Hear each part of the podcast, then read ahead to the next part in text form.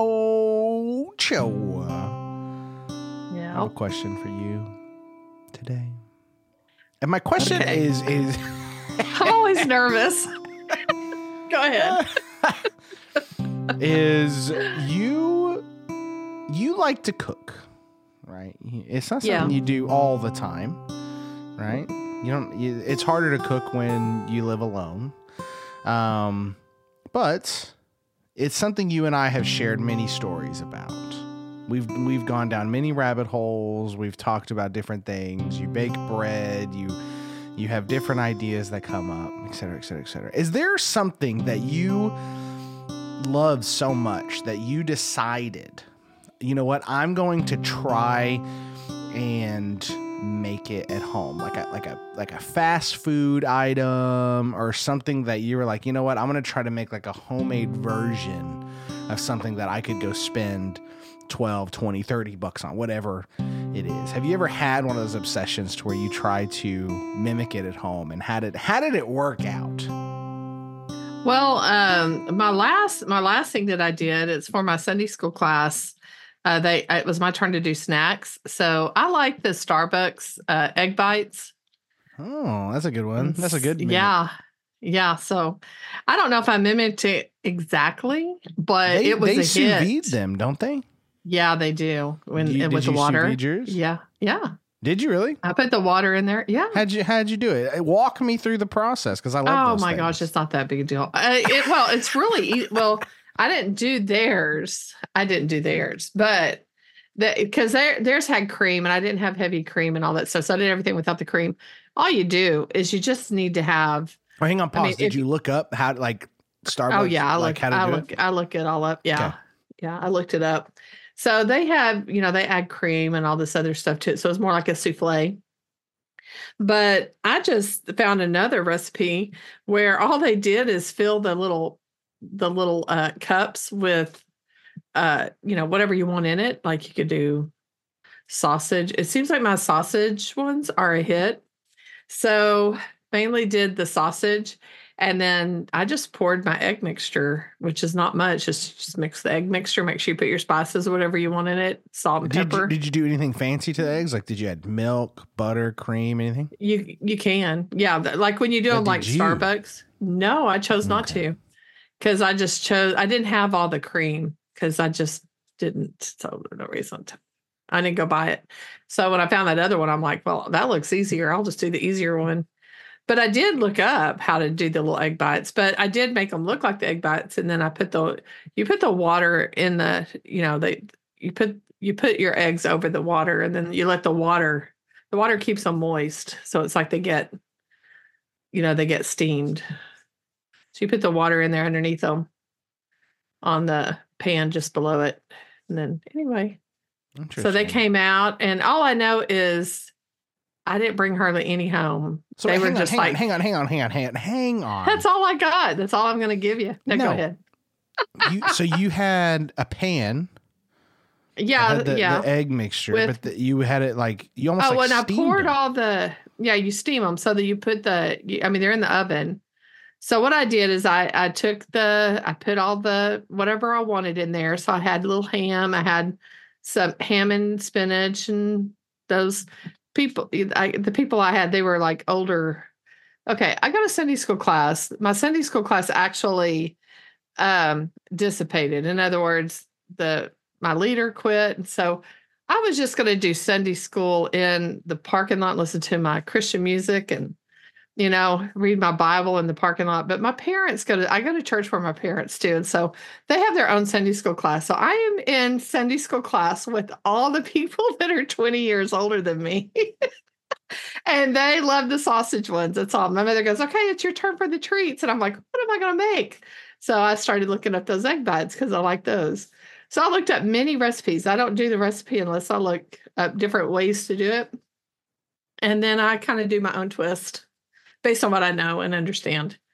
So what I did is I took, I, you know, you have to take your, I did the little pans, the little bitty muffin tins, not the big muffin tins. Mhm. And then you put your your ingredients in there, and then you take your egg mixture and you pour your egg mixture into each one of the muffin tins, and then you put your water in a pan, like a casserole dish or whatever, underneath on your bottom rack. And then on your center rack, you put your eggs and then you cook them at about 200 for about 20 minutes Interesting. to 30 minutes, you know. So how it would takes how, longer. how would you go ahead finish your thought? Sorry, sorry, sorry. No, no, no, no. That's all right. I gonna mean, I made so them how do big one time. How do, how do they compare? Would you say? I don't know how uh, they compare where you not uh, the ones. You're like, how do, I don't know. oh yeah, I don't- not fault. I was thinking about how they uh, everybody liked them. Yeah, So you're uh, just worried about your praise. um, that's all I care about. And uh, but no, the ones in at um, I guess the the ones from Starbucks were a little more rich because they had like Gouda cheese and they had and I did different cheeses too. I did do Gouda cheese, but so that was my first time around and people liked them. But then the second time I made them, I just made them simple, simple, simple, and um, didn't use but just cheddar, uh, like a Colby cheese, and put it put cheese on some of them. Now some of them I didn't put cheese at all because we've got somebody there that doesn't like they can't eat the the dairy, and so anyway, everybody ate them. But now now the other day I made a I could I baked I did a um I did a New York strip Mm. in my in my uh cast iron skillet. And I did Cast not iron's the only way. it's the only way when you're doing steak. Yeah. unless you're doing steak on the grill. But uh now my my brother and my son can cook a mean uh mean steak. I mean it's so good and then my my son can he can they can just do anything. But I decided, well, I have this New York strip. So instead of putting my seasoning on the actual New York strip, I let it rest and let it sit, you know, until it got like room temperature. And then I um put my butter in the cast iron, salted butter, and then I seasoned my butter. So I seasoned seasoned it with uh onion, you know, had some onion powder and some garlic and then some salt and pepper and probably something else. I don't remember. But anyway, just whatever I feel I kind of smell it and then I and then I just put whatever I think would taste good in there. And then um anyway, and then I seared my steak and then let it cook slow. Seared it and then kind of to keep the butter from burning. I just let it cook slow. After that, What- turned it down low. This is going to be a random connection. You said you smell things, you just put in there. Is that is that happen in Ratatouille? There's a movie where he's Yeah, like, sni- is that probably. Ratatouille? It could be. Where they like he like sniffs that. something and they go, "Yeah, "You have the gift." that's true. I don't know if it's Ratatouille. Let me tell it's you. got to be something. Go ahead. No, that's. I was just I don't know. I remember the movie. Now, my husband, he's the one who actually taught me how to do all that because he, when he cooked, he put stuff together. You're looking at it going, there is no way. He never, he never used a recipe, never. And he did, he, he watched his grandma, and his grandma was from Mexico. And so she taught him how to cook because he would stay with her a lot.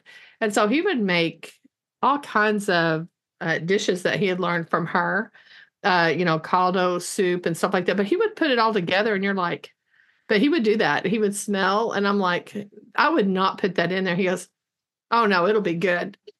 He just poured it in there. So he's the one who taught me how to do that because I would watch it. So I'm like, Well, what are you smelling? So then he would let me smell it and then go, Yeah, see, now this isn't going to work together. And he'd show me how that, how those two wouldn't work together, but what would work. And so anyway, it's he's the one who did a lot of that. So I, I watched my mom and I watched my grandma, all my grandmas. So I can make. I'm make you a mean uh, Thanksgiving meal. Off. I can do all the fixings and everything, all that because my grandma's taught me how to do all that with my mom. And then, uh, but my mother made a. My mother could cook. She she still can, but she's gotten into where everything bothers her because she's older. You know, you get a certain age and things start bothering you, like like uh, tomato sauce and things like that. So you quit cooking with all your spices.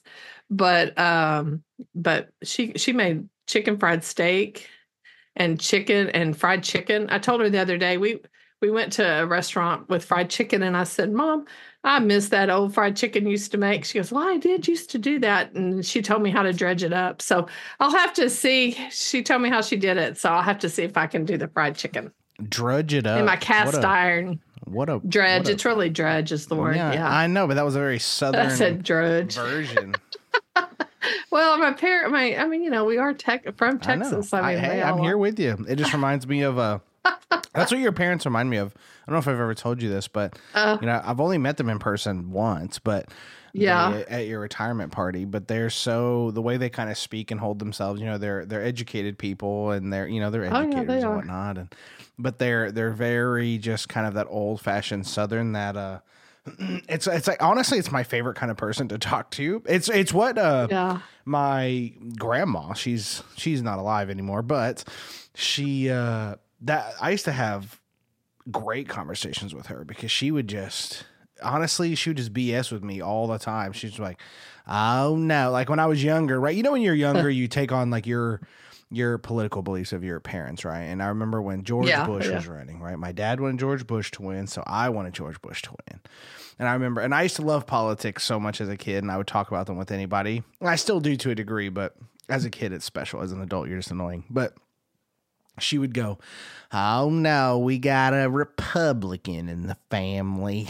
And then, but then she switched. So when I became an adult, she became like she switched sides. And so she was, she was always interesting. But anyway. yeah, that's how. reminded me of. Yeah, that's how they were. Everybody was was a Democrat. You know, when we were. Yeah, that was, they were the party of the, all- the working the class, right? Democrat, yeah. that old and then Democrat it all party. switched. Yeah, and now it's like almost like Democrat is like the just- elitist, like the like you know because you have your entertainers, Lady Gaga and stuff like that. So it has uh there, there's then for people who may not like pay attention to that, there is like I only know the switch. I, I'm too young to really know, but I only know it because like I those people were in my family, like that old school like Democrat almost was. uh oh yeah, Those are my think- people, so they would tell me all the time. Yeah, I think the switch happened somewhere between the 70s and 80s, is what I've determined. Yes, it kind of flip flopped a little bit. Seems like it, but uh no, yeah, my yeah, that my grandmother, she was funny like that. But no, my parents, my dad was raised on a farm. So he was on a farm all the way up until he was nine. So he'll still talk about it. He'll say, Oh, I knew when to get up. Just had to, you know, we had to milk the cows. So no matter what. So he his whole thing was it's not about getting up, it's about going to bed. Cause you sure didn't want to stay up past 12 and try to get up and wa- milk the cows at four. So anyway, but yeah, we have all kinds of stories like that. But but the idioms that they have is what makes it really Mhm. classic. Mm-hmm. I mean, my grandma was funny. And when we put her, which she got where she didn't want to live with any of the kids. So she went to go live in, you know, like in a nursing home or whatever. Um, and uh, she didn't really like the, they finally put her in this room that it was real small. And she goes, Oh my gosh, this room's so small. If I coughed up a hair, I wouldn't even be able to cough up a hairball. it's like, Grandma. Yeah, there's always those phrases. She always had something, but that was one that, that I remember. That's what I love. You know what's so funny? I was watching. Um, we're going off on tangents. Sorry, guys. We Welcome really are. Draft. there But is. you know- Go ahead. oh, hang on, hang on. No, you're good. So the the phrases thing. This is interesting. We're gonna get some literature now. We're gonna we're gonna round it back. You guys always know we pull it in somehow. is this uh so I was watching this guy, you know, I was scrolling through Instagram and this guy came across and he was talking about he was holding a book sideways, right? So you could only see like the pages and he was like, you know, I've been wanting to read this book for a long time. I'm obsessed with it. I'm only 45 pages in and I'm these I want to live in these characters. I want to live in this world or whatever. And he was kind of like teasing what it was. He was like, This is Stephen King's favorite book. He keeps he talks about it all the time. I'm like, Oh my God, what is it? Like, what is this guy? This guy sucked in. He turns it over. It was Lonesome Dove. Oh my goodness. What And Lonesome good- Dove is a fantastic novel. A, a novel. Uh-huh. Uh, Larry McMurtry is a, a fantastic author. Um, and it was a great movie. Too. It was a movie, right? Or was it a show? Oh yeah, it was. Well, it was a. It was a. One of those series. It was like a mini mini-series. Yeah. Mhm. So it was. I've Like never the seen. Thorn Birds. Yeah, all of that Yeah. stuff. Woo, I'd never seen it, but that book. good stuff. one of the things like there's so many things uh in those characters that they say but that like old town like old like just the the old kind of i guess country sayings Oh, and whatnot. That's what that's what stuff that reminds me of. I read that stuff for comfort. Like when i want like a comfort novel or a comfort story it's anything that's a little bit southern like that that uh You know, it's just a little slower paced, right? It is. And it's it's interesting. It's the for people who don't know. I mean, we got people that listen all over. Like that is that's what people imagine Texas like, right? Is this like old uh, dirt and donkeys and horses Well, and stuff? But it's, well, there's a piece of our history that is that. Well, it, it is. I mean, my grandpa, my, I had, well, my grandparents, they ended up getting divorced or whatever when I was six. And so, but my, my dad's mom, she grew up on that farm, right? And so she, the, the reason they didn't stay on a farm, uh, with, you know, my grandma, my grandpa, my dad's parents is because they got hailed out. Uh, hailstorm came in and, you know, back then you had to go to church or you were shunned from the community, right? And I mean, so they so instead of grandpa wanted to work and my the story that I understand is grandma grandpa wanted to keep working because he felt like a the storms were going to come and and sure enough, while they were in church, they got hailed out and they lost everything. So my dad had to go. They had to go and move. And of course, good thing because that, that that happened because that's how my parents ended up meeting in the town that they ended up settling in. But my grandmother always wanted the farm. She wanted her guineas around her. And so, and a guinea is a type of a type of chicken, if you will, but it's not really a Yeah. chicken. It's a different kind of bird, but they're really good for the rats. Just want to let you know. But uh I've learned all that stuff. so anyway, but she married an an old time friend because his wife had passed away and grandpa was married to one of the best women ever, my other grandma Mildred. But he um she's she's uh, I see you got me going on my memories here. But uh but anyway, he she married a rancher. And so he did cattle and the one time that I got hit by lightning was at their house. And so he Wait, told me, sit down, real? granddaughter. Yeah, I'm telling the truth. So I'm out there. I'm an adult at this time, by this time. And um, and I'm out there at their ranch, and you could see for miles because you know it's up in the panhandle, so it is flat.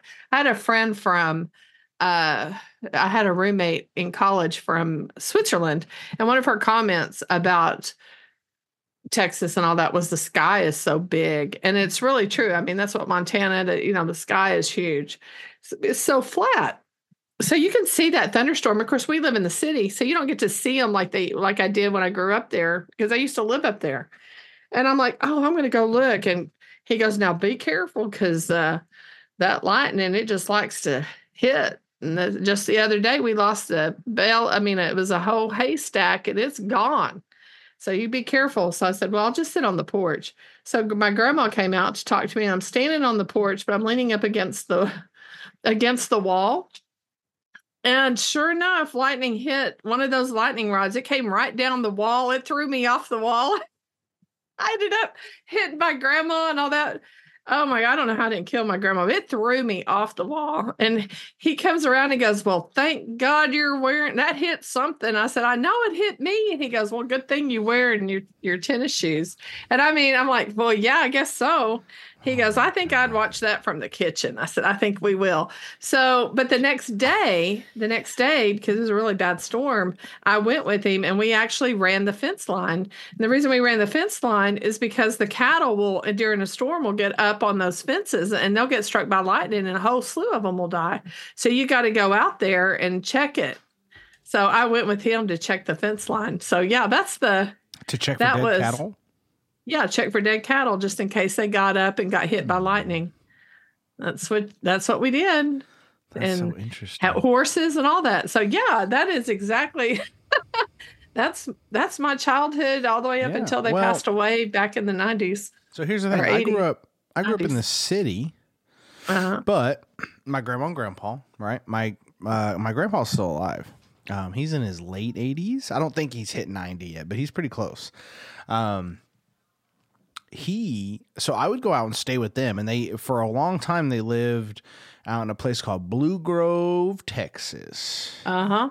Not a lot of places out there, not a lot of houses, just a lot of Out there in land. the middle of nowhere. Yeah, and we would go out there, and my dad liked it because we would go out, and he was he loved guns, right? So we would go. They had like ponds and lakes and stuff, so we'd go out, and he would, you know, he'd lay him out. And for the people who aren't in like I guess just like gun culture necessarily, which is you know, you take all your your rifles, your shotguns, your pistols and stuff, you clean them, you put them all out and then the you know, the family goes out, you shoot targets and that's what it That's is out in the middle of nowhere, That's right? right. I did that. I did that with my son not too long ago. Yeah, see, and uh, it's very, it's it's very common, and so, but that's what I We're in grew up. Texas. I know, I so I grew up. People that don't aren't like anywhere around here, like what is happening on this What is- podcast right now? There were, about our health. it's fine, whatever. Who cares? There were. So we'd go out and do that, and I loved it as a kid, right? I loved, you know, shooting pistols and stuff like that. My dad was very careful; he taught me gun safety and all that other stuff. hmm Um, and it, it was a good learning experience, but it was it was a nice family thing. We all literally went out there and did it. And my dad kind of walked us through and um, made sure we were we were safe, and we were literally in the middle of nowhere. So it was you know we're shooting at uh, targets out by like the water Yeah. or whatever. Yeah. Yep. Anyway, so uh, that was like thirty minutes from my grandma's house. My grandma they lived in this trailer. But around the trailer was all this land, and they had horses, they had tons of cattle and stuff. But I remember when I would stay with my grandpa and grandma, they would, you know, there wasn't a lot to do. And so I wake up with my grandpa like, you know, 4 a.m., 5 a.m., puts us in his truck. We drive for however long and we go and check on all of his cattle that morning, right? And he would check on all the Yeah. fences and Yeah. um, do all that. And then we would always end. So he would work. I had no idea what he was doing. I was too young, right? But I remember it. and we would just have conversations. And um, we would always stop at a little market on our way home, you know, 10 a.m. by the time that, and so it'd already been five hours. Uh, you'd always get a little watermelon. And then that's what I would eat. We would just Oh. watermelon on our way home. And, you know, they're, they're grown by the local farmers or whatever Oh yeah. and it was those are such vivid memories and i'm like what a time like there are like we're reaching i mean i'm sure there's places that still do this and there's people that probably have maybe connections to this till this day but like I like if I could do that as an adult, I'd be all in. Like that just whole process of just being it's just a different life, a different style of living. It's slower, it's calmer, it's connected to nature in a variety of ways. It's very it's a thoughtful way of living that really like when you talk about like the the the parts of America that are quote unquote forgotten because of all the the new areas and all the big cities that kind of drive innovation and political discourse and policy and everything like that's the interesting part to me is like I guess middle America where it's like you know we still have all of this land that is just farm like these people still exist and these areas still exist but it's just Oh yeah. different time and place and just, that's why like I love talking to people who are older than me because it's just like the memories. I think that's why you and me have such a bond, Ocho. Not to call you old, but like just, you. I'm old. It's the. It's the it's the generational gap that I find interesting. The Yeah. because I have those connections, but I've always felt connections to kind of the older the the older kind of generation. I'm connected to the newer, obviously, but it's still it's Well, interesting yeah. to me. Well, you know, and and uh, the thing is, like my son, you know, he grew up a lot with both of my his his grandpas, and one of them's a hunter from Colorado, and he, they go they go to Colorado and they go, and so taught him how to fly fish, taught him how to do all that. My dad taught him how to build stuff. Build. I even wrote a piece. Uh, maybe I need to pull all that stuff out. But anyway, years ago, I wrote a piece about him helping my his papa build a fence, and so, you know, and that was one thing. My his dad, my grandpa, that's that might be a good little piece because my grandpa, the one that, not the one that was the ranch owner, the one that lost his farm.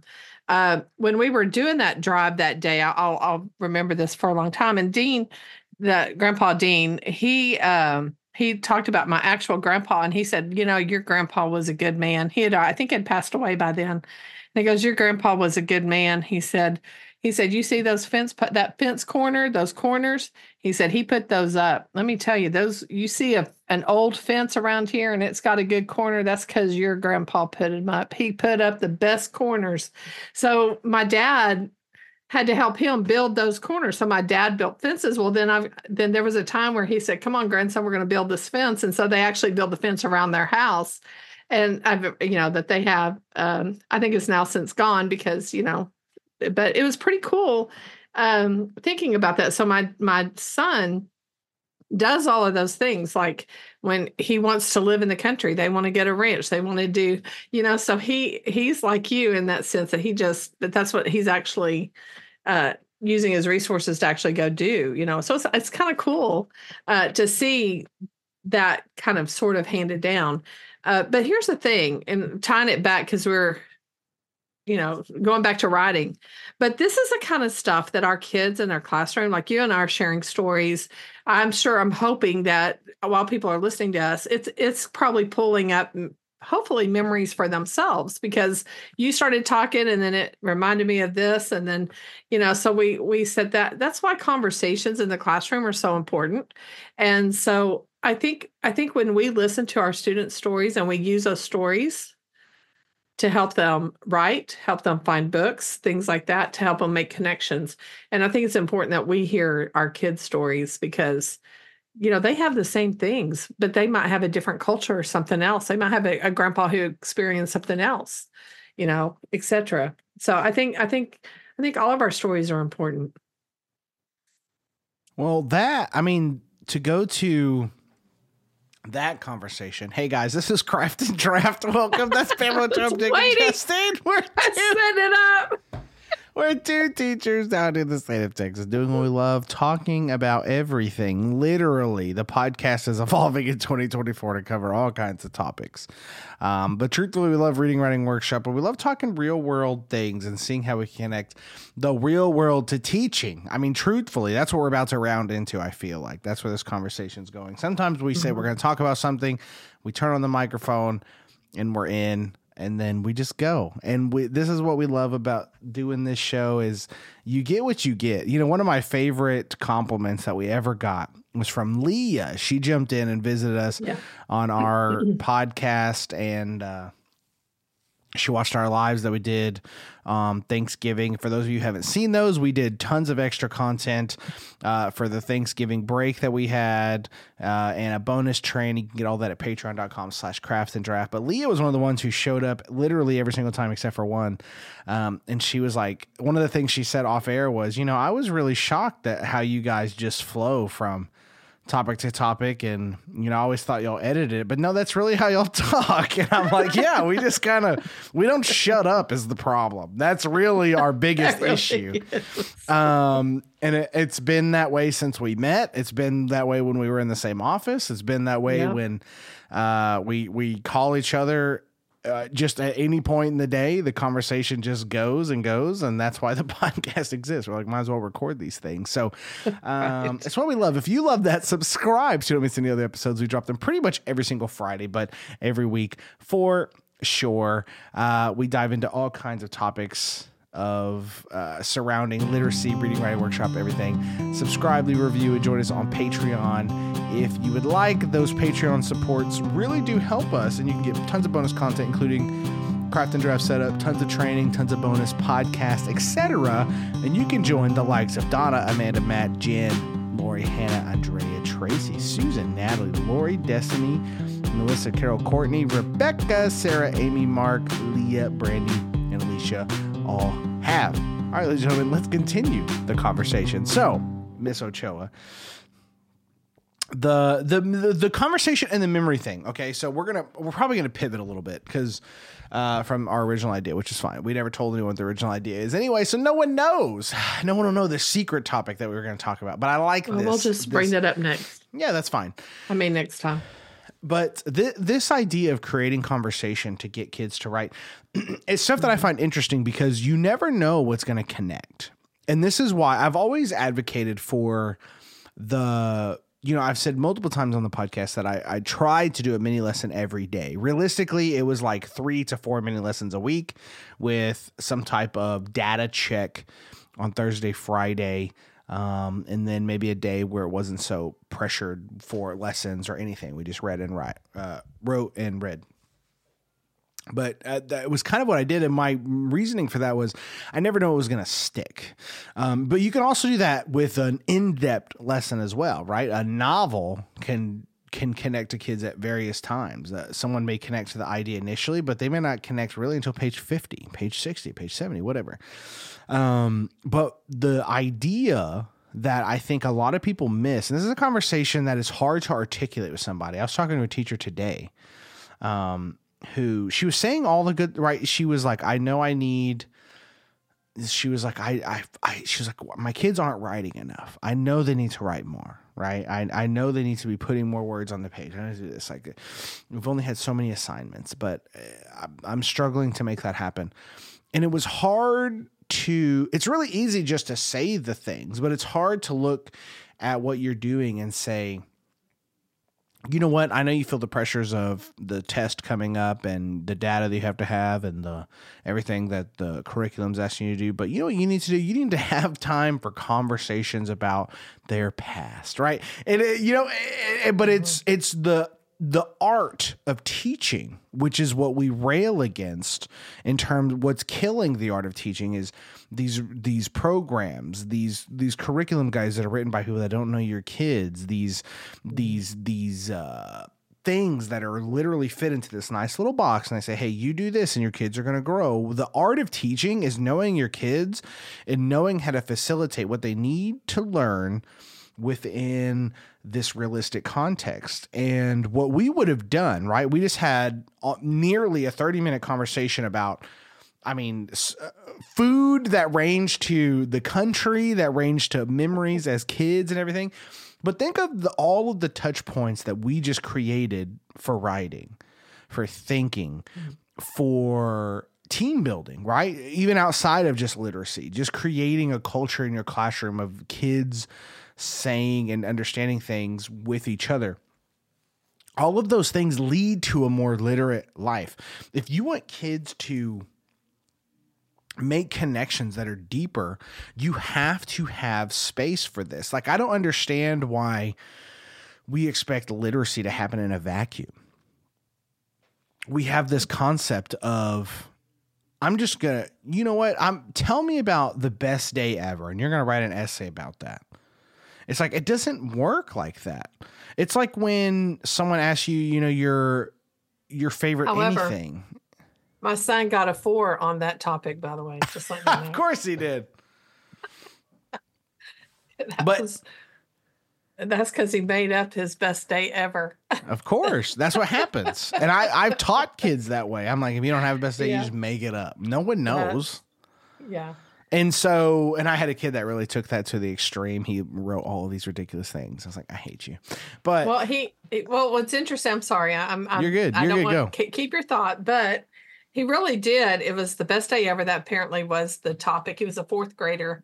And my son uh, loves military. And so he would, so to get him to read at home and to do things like that, I had all these books and videos and everything. It all dealt about military. He knew all about World War II. He's really big on it. But his best day ever is he and his buddy, his best friend. He put them in a plane off of the NIM. Uh, I guess it was an. I don't know what what the the actual uh, ship was, but it was an aircraft carrier, and they went out in their planes and saved the day. And they he wrote all about it and and uh, but it was his best day because back then they did let them make it up because that's one of the things so you know they were doing creative writing or something. But anyway he came back and landed and it was his best day ever because he saved all the and they all you know clapped for him as he was coming in uh to land and anyway all that stuff. So but the whole thing is is is he took something he loved and he put himself he loved history especially war history. He put himself in it and he used, I mean, he told me about it. That's why I know what he wrote because he's the one who told me what he wrote about. But anyway, it turned out to be, he ended up getting a four on it, but it was pretty cool. Best day ever. But, but it's because he did all this reading. Yeah. It's because whoever his teacher was, whatever you love, put it in your writing. Anyway, go ahead. Sorry. Yeah. No, I, it's this, this, this idea right? This insistence that I, I, don't I don't know where it comes from, but it's like we expect writing to come from a vacuum. It's like, oh, I taught them brainstorming strategies.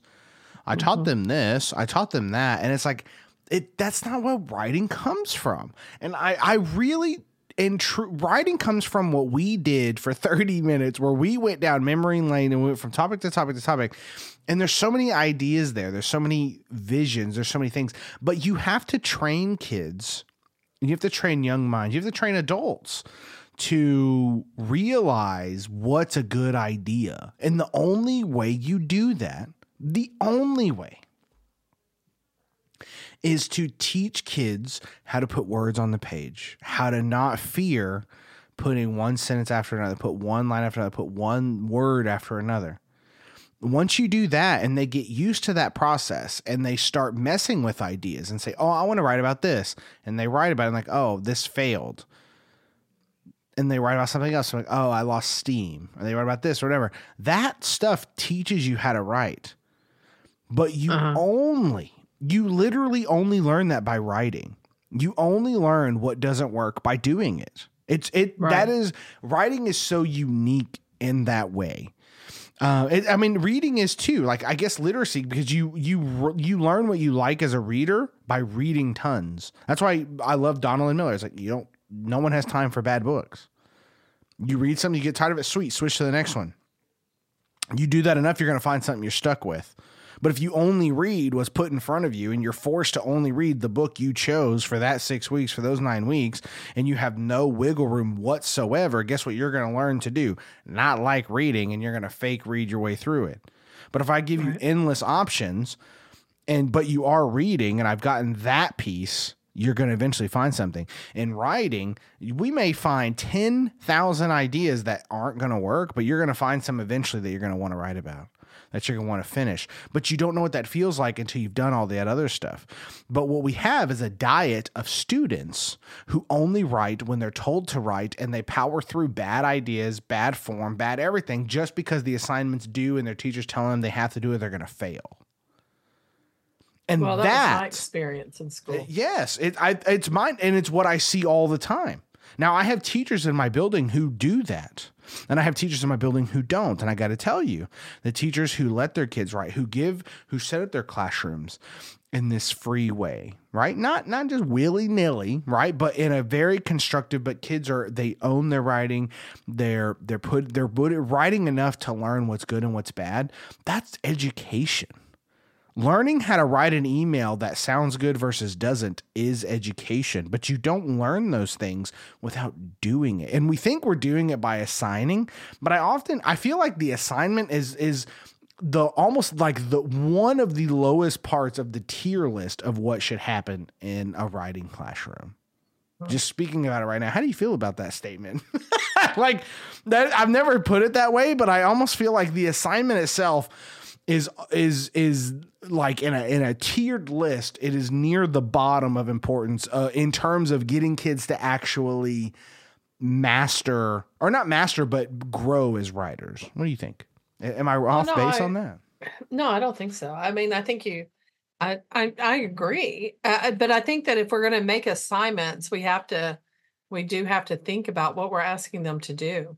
And we have to make sure that those assignments are open enough and of course, I think if you've been listening to me for a long time, and that would be open enough to invite choice, invite their own sure personal um, parts to it. And I mean, I don't know. I, I already talked about earlier that I go to Sunday school and I go to church and I sit there in a church and we have a really good pastor. But one of the things is he's really good about is he brings himself, he doesn't talk at the people but he talks with the people but what he does is he brings in his own personal experiences. And he and he he's he's talking about like when maybe when he failed or when he learned something but he is he's given this big 1 hour speech right? And it's really an argument because he's trying to get you to understand something so that you can understand um, God in the way that he understands God and so in the bible etc so he's got arguments. He's got his points. They're all biblically based but he brings himself and he puts himself in to his sermons to in such a way that he's with us not at us. And so that's in a sermon. That's a formal speech. When you're looking at even formal informational te- like like magazine articles or anything like that they have story inside of those informational texts. It's Yep. not we teach we have a tendency or our curriculum is set up that you only do information. And information is you got to have a definition you have to have an explanation you have to have a conclusion you have to have your thesis statement. But there's but some of the best informational texts are those that include story and it might not be hit that person's story but it's a story that they see. It's i mean that's what brings the news. Like if you if you're a news watcher and you're trying to get information and you're you know it's the story that they sell. That's what makes the news. And that is what i think we leave out is that story is that self. And that's why i think it's important that when when we do create assignments going back to that assignment um, you got to keep it in such a way and teach in such a way that you allow the students to write about what they know best. And what they know best is themselves and their world. I know my world because i live in it. I'm not going to explain it very well but you know as as uh, the egg thing that we did but you know you said hey wait a minute go back. So i'd have to revise right? But the whole thing is is is i know that world. So i could revise and add what i needed to because it's my story. And uh and there was information in that but yet it was my experience uh that led us to that if you will informational piece about how to how to fix egg bites right? I mean that was an informational piece. And so it's but it, it was interesting if it was interesting to everybody else but it was interesting to us because it was my story about how i went about doing it Well, and that's the thing. Like, there's a what did there? ah, man, I forget. I'm referencing so many things without actual, I, uh, without without actual names. But there's a there was a maybe I don't. It wasn't the network. The network was a movie that came out before this, oh yeah it was, or maybe it was. I love the network, by the way. mhm. The network has the best monologue. This is a total side subject. The best monologue um about uh it's when he you know he's yelling. For people who haven't seen it, it's an amazing movie made in the 70s it's one of my favorite movies of all time like absolutely astounding.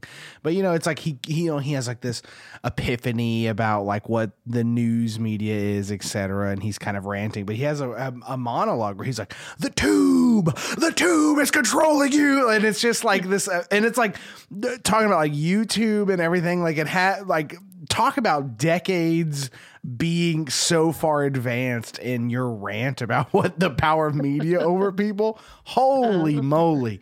Um anyway there's this uh, there was this uh movie i was watching and it was talking about uh how what CNN did for news was so astounding, essentially, because before CNN, right before the 24 hour news cycle, it really was about facts almost, right? Maybe not fully, but it was the news itself was more like, hey, this is what Mhm. happened. Yeah. That's it. And then it was objective objective is yeah, a, a more objective than what we see Mhm. today. But then Right. when when media and advertisers got involved, what happened? It became more about the narrative. It became more about the story behind what's happening. That's what affects things so much. That's what that's what gets people invested. It's not necessarily the facts of what happened, it's the story. And we know this. Story has human beings are wired to tell stories. We we we we live in in a in a world where there's a reason why gossip exists. There's a reason why uh, the the old you know uh, Beowulf was told uh, you know through verbal uh, uh verbalization forever right? And it was uh and uh, the iliad and all these other things. Um it is this we are so drawn to story right? There's a reason why you know uh, courtney you know eh, she always calls out my biblical references but there's a reason why there are like the stories in these these biblical texts that may not be factual in the terms of just like historical facts but the stories themselves encapsulate a truth that that is beyond possibly just a a, a, a basic this is what happened and why right? Um and so i think that like you said, teaching that story exists in songs, right? Tom Petty wrote stories. Bob Dylan oh. wrote stories. Jimi Hendrix wrote stories. Uh, mm-hmm. Metallica wrote stories. You know, I just watched a video where Elton John was talking about "Nothing Else Matters" by Metallica as one of the greatest songs ever written, and it mm-hmm. was it was so interesting to listen to him say that because Elton John is considered um, one of the greatest songwriters of all time.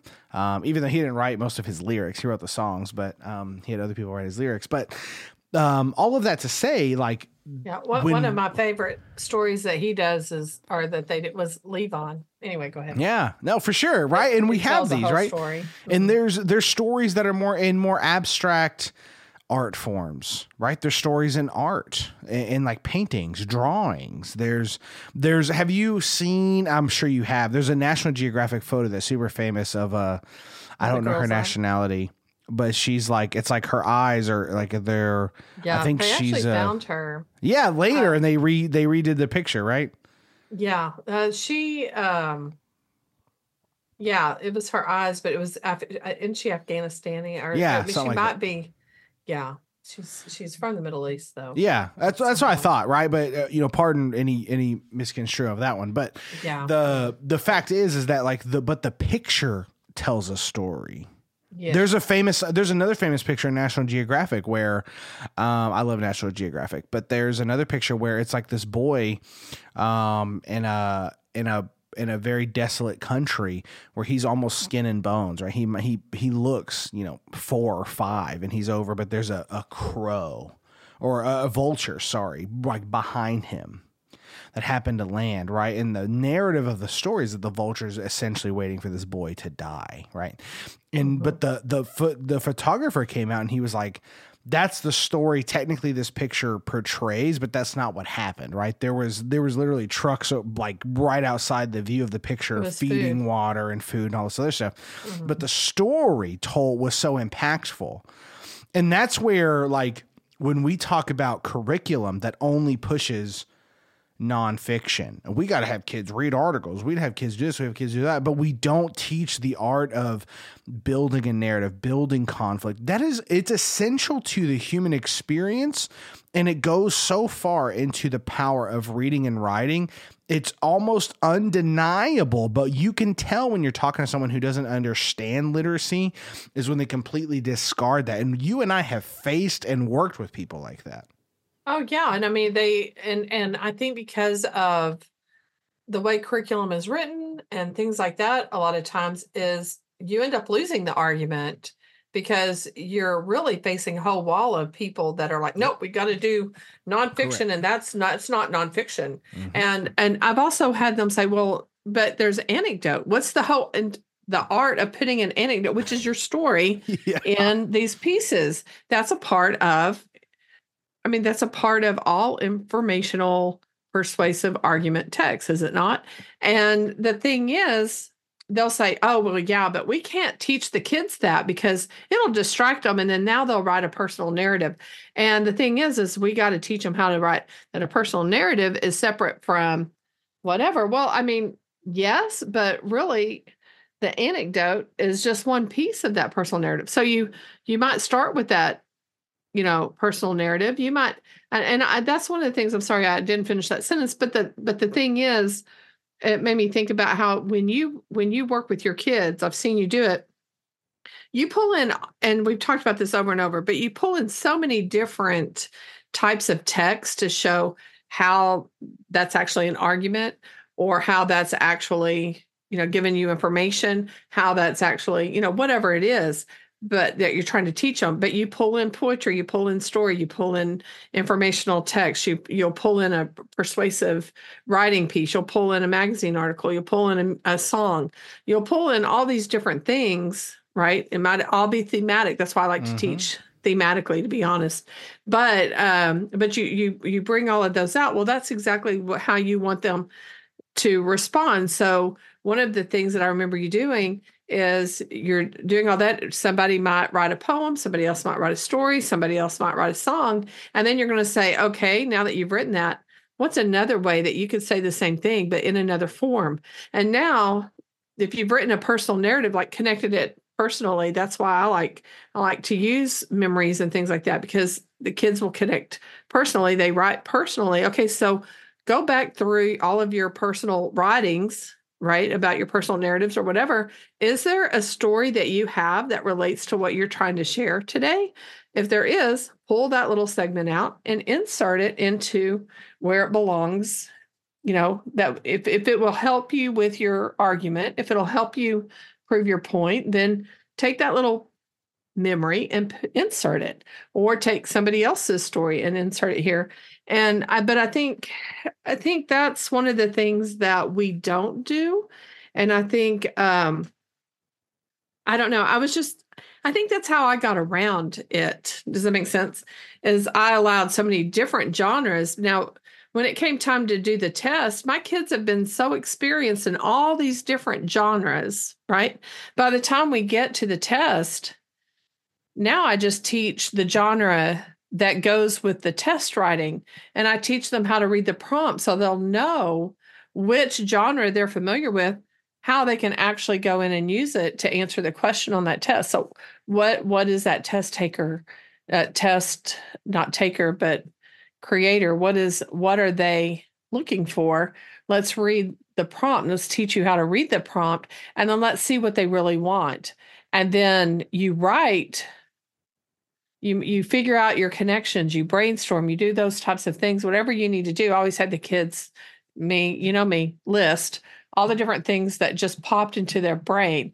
I, I think sometimes the the thing the reason why i like list and not necessarily always and, and it does work. I think it's important to teach them uh, different graphic organizers because sometimes they think like that. I don't want to assume that the kids don't think so i want to teach them all the different ways to graphically organize their thoughts because that might help them right? But either way they're creating a list.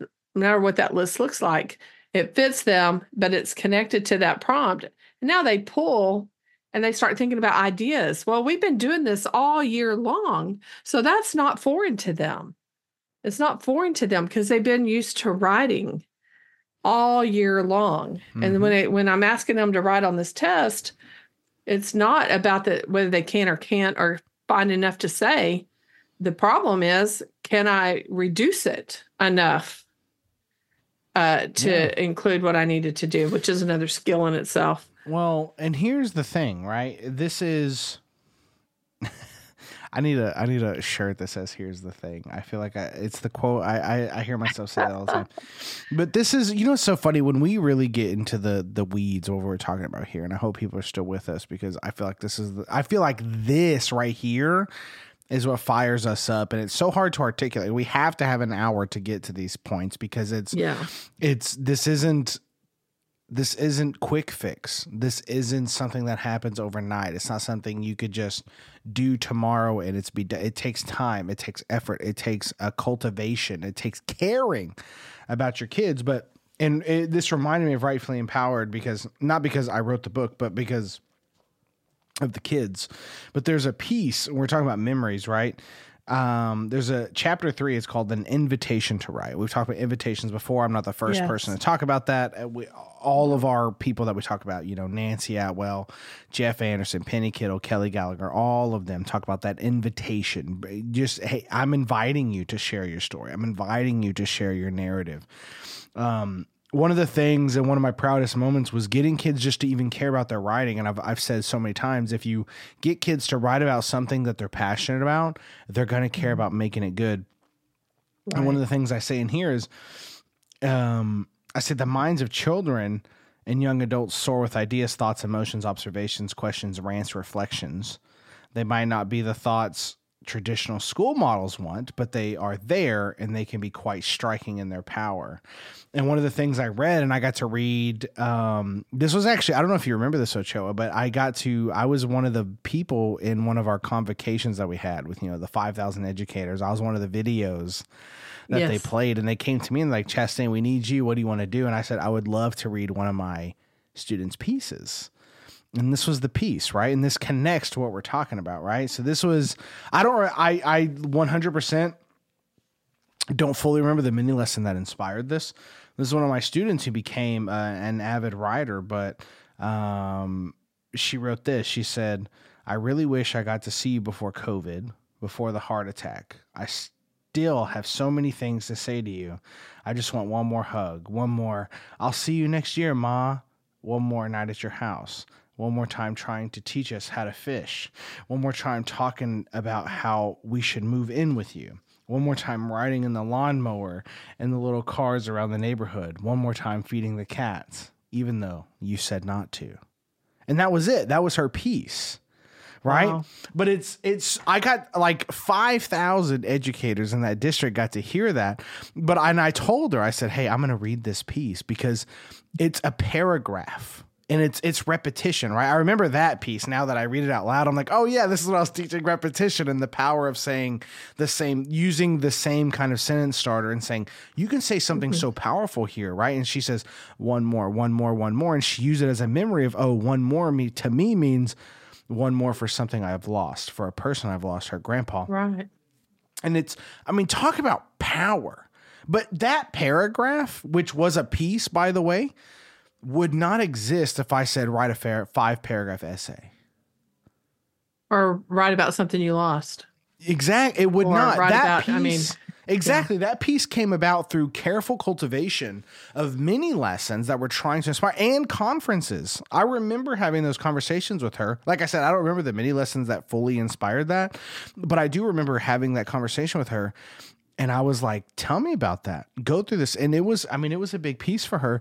And that right there, though, that is, you can't boil that down into a curriculum guide. You can't. Like, we, mm-hmm. you and I have, we've talked about Lucy Calkins. We've talked about all of these people. You know, Kelly Gallagher even has written stuff for textbooks and stuff.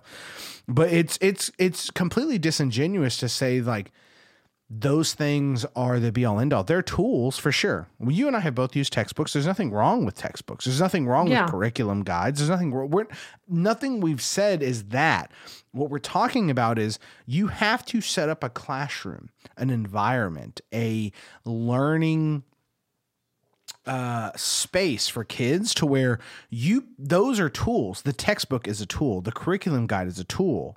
The scope and sequence is a tool but the art of teaching, the mastery teaching that you should be aiming for is this deep connection with kids connecting with stuff that they want to talk about and you teaching through that.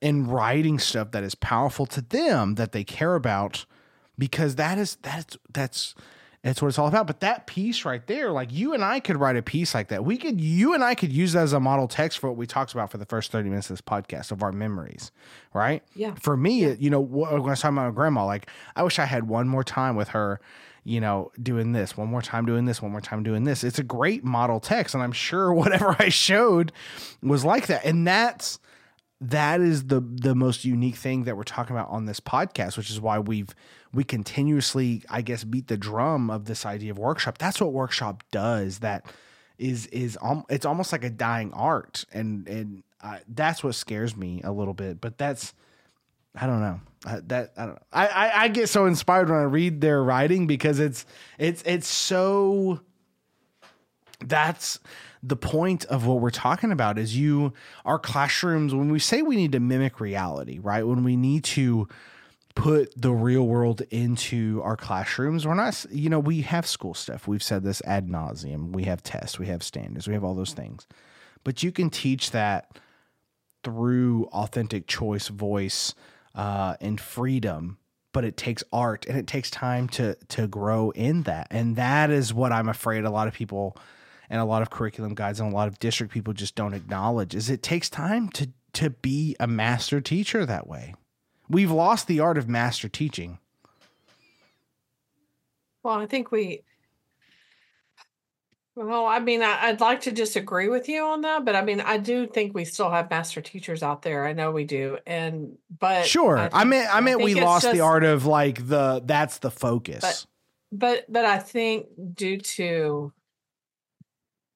I guess, movements out of our own control, if you will, hopefully, and what I mean by that are are mandates and objectives and things like that that really don't have the kids' heart and their minds in the forefront. It to me it's it's all about results and but it's not really the results that are good for the kids. Does that make sense? I don't know how to. I don't. It's hard to word it. To be honest, I'm I'm having difficulty with it because I'm not afraid of testing. I'm not afraid of it. I'm not against testing in the sense that because I have my own anecdotal story that can prove that I'm not really going to say right now, but but with the test proves to those who don't understand what I do that what I do works. So I need the test to prove to them that what I to to really kind of leave me alone because she always gets results whatever it is just leave her alone let her get her results and so to me, the tests are important in that in that light. Uh, I use them for my own benefits to make sure, sure. that I do teach Absolutely. what and for the kids to make sure that I do teach what I mean, it's a great way for me to see where I am having gaps and where I need to to fix it so that the kids don't have any gaps.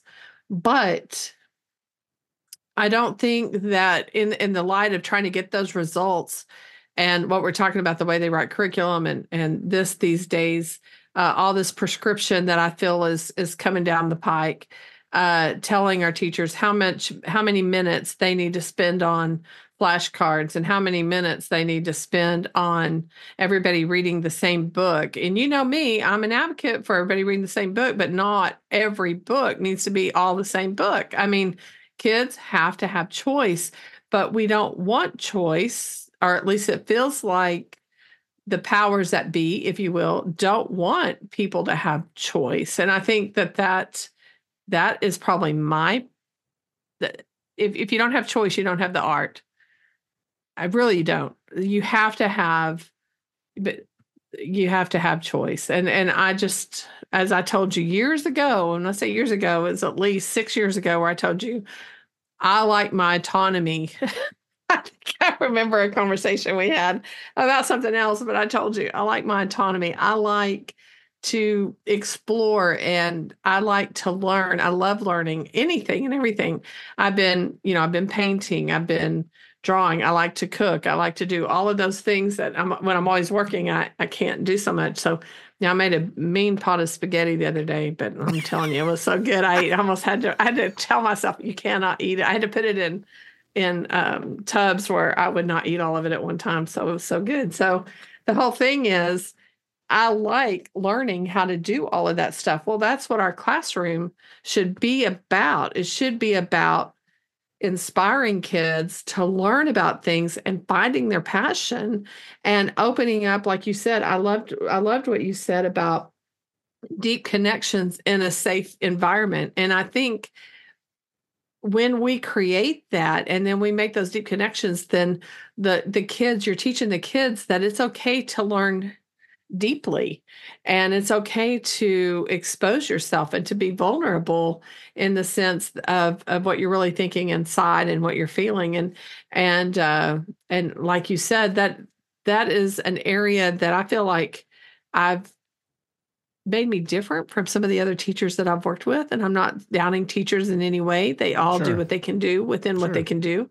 But I've been told that I was from another planet a few times because of the way I've been told I chase rabbits and people want, you know, strict, you know, um, whatever guidelines or I don't know, but I'm I, I'm more open to allow the kids to explore.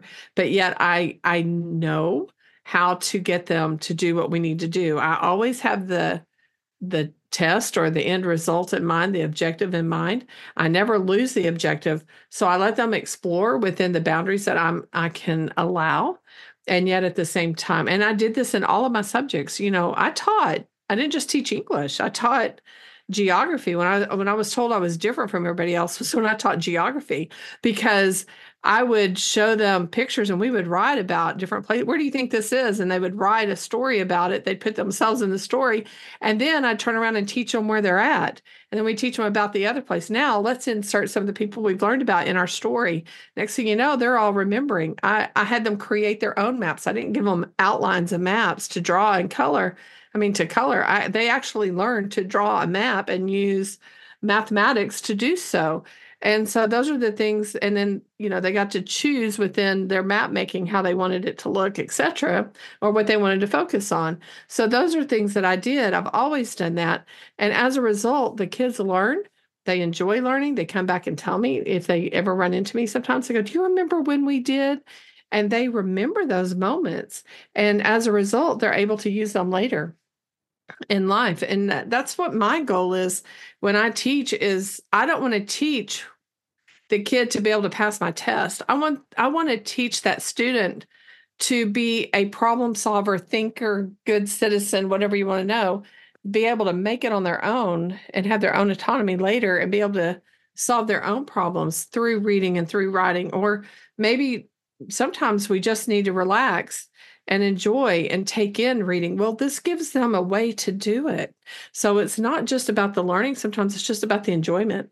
And you want to make sure you include all of that when you teach and it's it's difficult i think because the number one thing that i hear teachers say is but pam you don't understand we don't have time to do what you want yep and i say there's yep. a way to do it within the time that you have. And there's a lot you can do. And you know me, those two minute, five minute moments, you just got to plan your time in such a way Absolutely. that you can get the kids, you know, and it's, it's through connecting. I even mean, if you're having to, yeah. Go ahead. Go ahead. Go ahead. No. Well, even if it's, if it's a mandated text that you have to teach, then teach within helping those kids find their own connections within that text. But yep. it's all about connections. Go ahead hundred percent. And this is, you know, it's so funny to hear this. Uh, we're going long tonight, but that's okay. I don't have anything else to do. Um, our, you and I have hashed out so many of these conversations. We we would talk in our office, and we would. I set my camera. Um, we would talk and go through what it what does this mean? Like we would boil down this and we would go okay we have a job to do sure. Never have we we I, if anything i feel like we're the most honest group of people that are trying to pay homage to the realities of teaching but also uh, pitch a, a, different perspective to to fit in there. Um, but we've we've had those conversations and that's when we we brought up Rosenblatt's research. And you and I were diving into stuff that we had read but we hadn't really put into a modern context recently. And we are talking about you know how the reader brings so much value to the page right? The reader is creating meaning just as much as the writer is trying to create meaning. And what does that what does that look like when you're teaching readers and writers right? Not just readers not just teaching kids how to read critically, but what does that mean as a writer and teaching young writers? And a lot of this has has reflected in a lot of ways. And if you don't mind, I want to indulge just a small piece of Write Fully Empowered again because this is stuff that like Write Fully Empowered is such a unique piece of work for me because I feel like it's my my most persuasive writing, but it's such a unique uh, little corner. But this is one thing I say about the workshop teacher. Okay, this is what I say. I say the workshop teacher becomes a constant investigator into powerful excerpts and pieces that will provide students with not only tools to learn from, but also words to live by and engage with. Knowing who your writers are as people is key to making this work long term. Talking with them to learn what they think what drives them as people will guide you to model texts that will fire them up. Just using what is provided to you through your district's curriculum or textbook will be a lesson in frustration and most likely a lesson in a severely non diverse reading environment. The steady and voluminous diet that we feed students in the workshop should reflect the real world, their world For too long, it hasn't. And it's clear that the world today, at least here in the United States, is evidence enough that it needs to change. Mandated curriculum or not, our students need to be exposed to great texts that verify their own existence and offer insights into others' experiences. The invitation these texts offer is the platform that empowered writers stand on. And that's uh, ultimately that's what we're talking about here is an empowered writer, an empowered reader is someone who realizes that their life has meaning. I mean, that's ultimately what we're talking about. It's like it doesn't matter how insignificant. Like my grandma had no idea that my her stories were going to be shared on a podcast, right? my uh, and I've written so many things about her. She's she's so significant to my life in so many ways. My grandpa had no idea that his my trips with him when I was younger would end up on a podcast. I would read literally, you know, hundreds, if not thousands of people over time. and that I think is the unique aspect of life. But our kids, the reality they live is your voice matters more than you think it does. It's, it's the same thing I say to teachers that are down and teachers that are struggling. I'm like, you have no idea what your impact is you might be struggling personally. You might be going through a divorce. You might be going through financial struggle. You might be going through depression. You might be going through unknowable problems that no one knows. But you showing up every day to your classroom, standing at your door, shaking hands, high fiving kids, playing music, having fun. You are helping so many young people. And to talk to you, Ochoa, your you talked about your rabbit holes and how people have not understood that. You're such an artist in how you teach that I have always said, you know, it's the Ochoa, it's the Ochoa rabbit hole. Like you're going there, but you always end up where you're supposed to be. It is it is your style, it's your unique approach, and I think that's what teachers. I think as an this is why I wanted to become an administrator. Is I so I true story, and this is probably a, a nice uh, at least start to our capstone of this podcast, which is we had a teacher, they left mid year. We had to hire someone new. She just graduated, brand new, fresh teacher. Never, she's taught, uh, you know, student teaching and stuff, but she's never taught a class. Brought her in. I literally looked at her in the face and I said, "This is what I need you to do. I, you're gonna hear the stress of other teachers because they're coming in, you know, brand new year. They're mid year. They've already had all these kids. They've had all this.